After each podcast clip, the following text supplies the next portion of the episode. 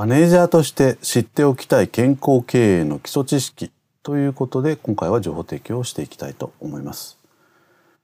えー、この健康経営という言葉が最近キーワードになっておりますのでねあのお聞きになられた方も多いかと思うんですけれども、まあ、そのベースとなる考え方についてですね今回は情報提供させていただきたいと思います、ね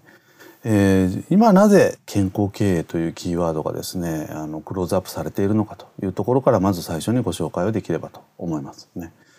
あのこれはもう日本の構造的な問題ですけれどもねやはりあの労働力人口というのがもうすでにこう減少傾向にありますね。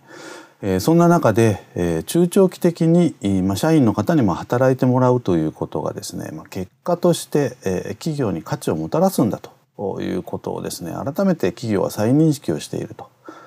いうことなんですよね。えー、ですからそんな中で、まあ、人事政策もですね時代に合わせてまあ変化をしているということでございます。まあ、健康経営を一言で言うと、えー、社員の心身の健康に気を配ってビジネスの成果につなげていこうということというふうに言ってもよろしいんではないかなと思いますね。でまあここで心身の健康というのがまあキーワードになるわけなんですけれども実はこれはですねあの法律的な背景がありましてですね安全配慮義務というのがですね、えー、企業にはあ、まあ、求められているですね。えー、これはまあ労働契約法の第5条にまあ書かれているわけなんですけれども企業はですね、まあ、従業員の心身の健康に配慮をしていかなければいけないと、まあ、言ってみればそういうこう安全安全配慮義務というものがまああるということなんですよね。でこの心身というのはですね、まあ、心の部分と体の部分とまああるわけですけれども以前はですね体の部分の安全配慮義務という側面が非常にこう強かったですね。というのはまあ日本はまあ製造業が非常に発達をした国でしたのでね、まあ、工場で、えー、体をね、えー、安全配慮してというようなことでこの安全配慮義務という言葉が出てきてたわけですけれども昨今はどちらかというと、まあ、心の部分ですねこちらの方がまあクローズアップをされてきて、まあ、改めて安全配慮義務というのがまあ言われるようにこうなってきたということですね。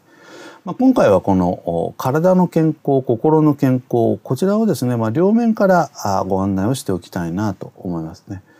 まず体の健康ということなんですけれども企業に属している方というのはですね年に1回健康診断を受けるかと思いますね。でこの健康診断というのは実はですね知らない方もいらっしゃるんですけどもこれ義務なんですね。会社は社員に健康診断を受けさせなければいけないということでこれもあの労働安全衛生法第44条にですね、えー、明記がありますですね、えー、1年に1回定期健康診断を受けることによってですね、えー、果たしてこう健康状態体の状態がどうなのかということをまあ確認をしていくということですね。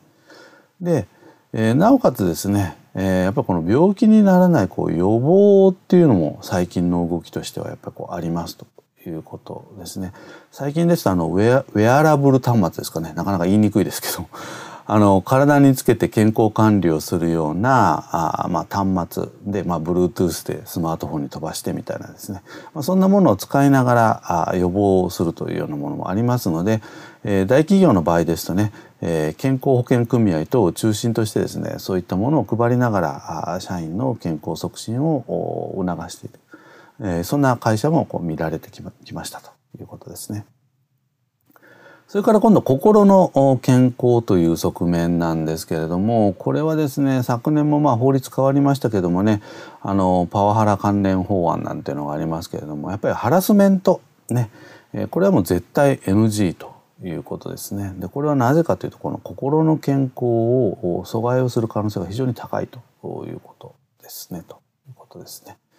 それからさらにプラスアルファという活動でいうとですねもう一つのキーワードでワークエンゲージメントというキーワードが非常に高まっておりますけれどもこのワークエンゲージメントを高める活動というのが非常にこう増えてきていますということですね。でそんな中で、えー、例えばマインドフルネスですとかね、えー、今ここということで、まあ、社員のこう生産性を高めていく活動ですとかあとワークハピネスですね。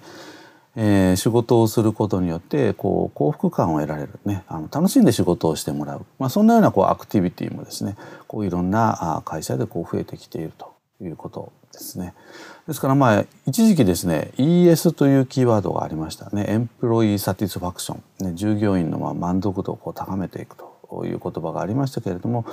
あのその言葉の延長線上としてですねこの健康経営というのをこう捉えていただけるとですねより馴染みやすくなるんではないかなと思います。以上マネージャーとして知っておきたい健康経営の基礎知識ということで情報提供させていただきました。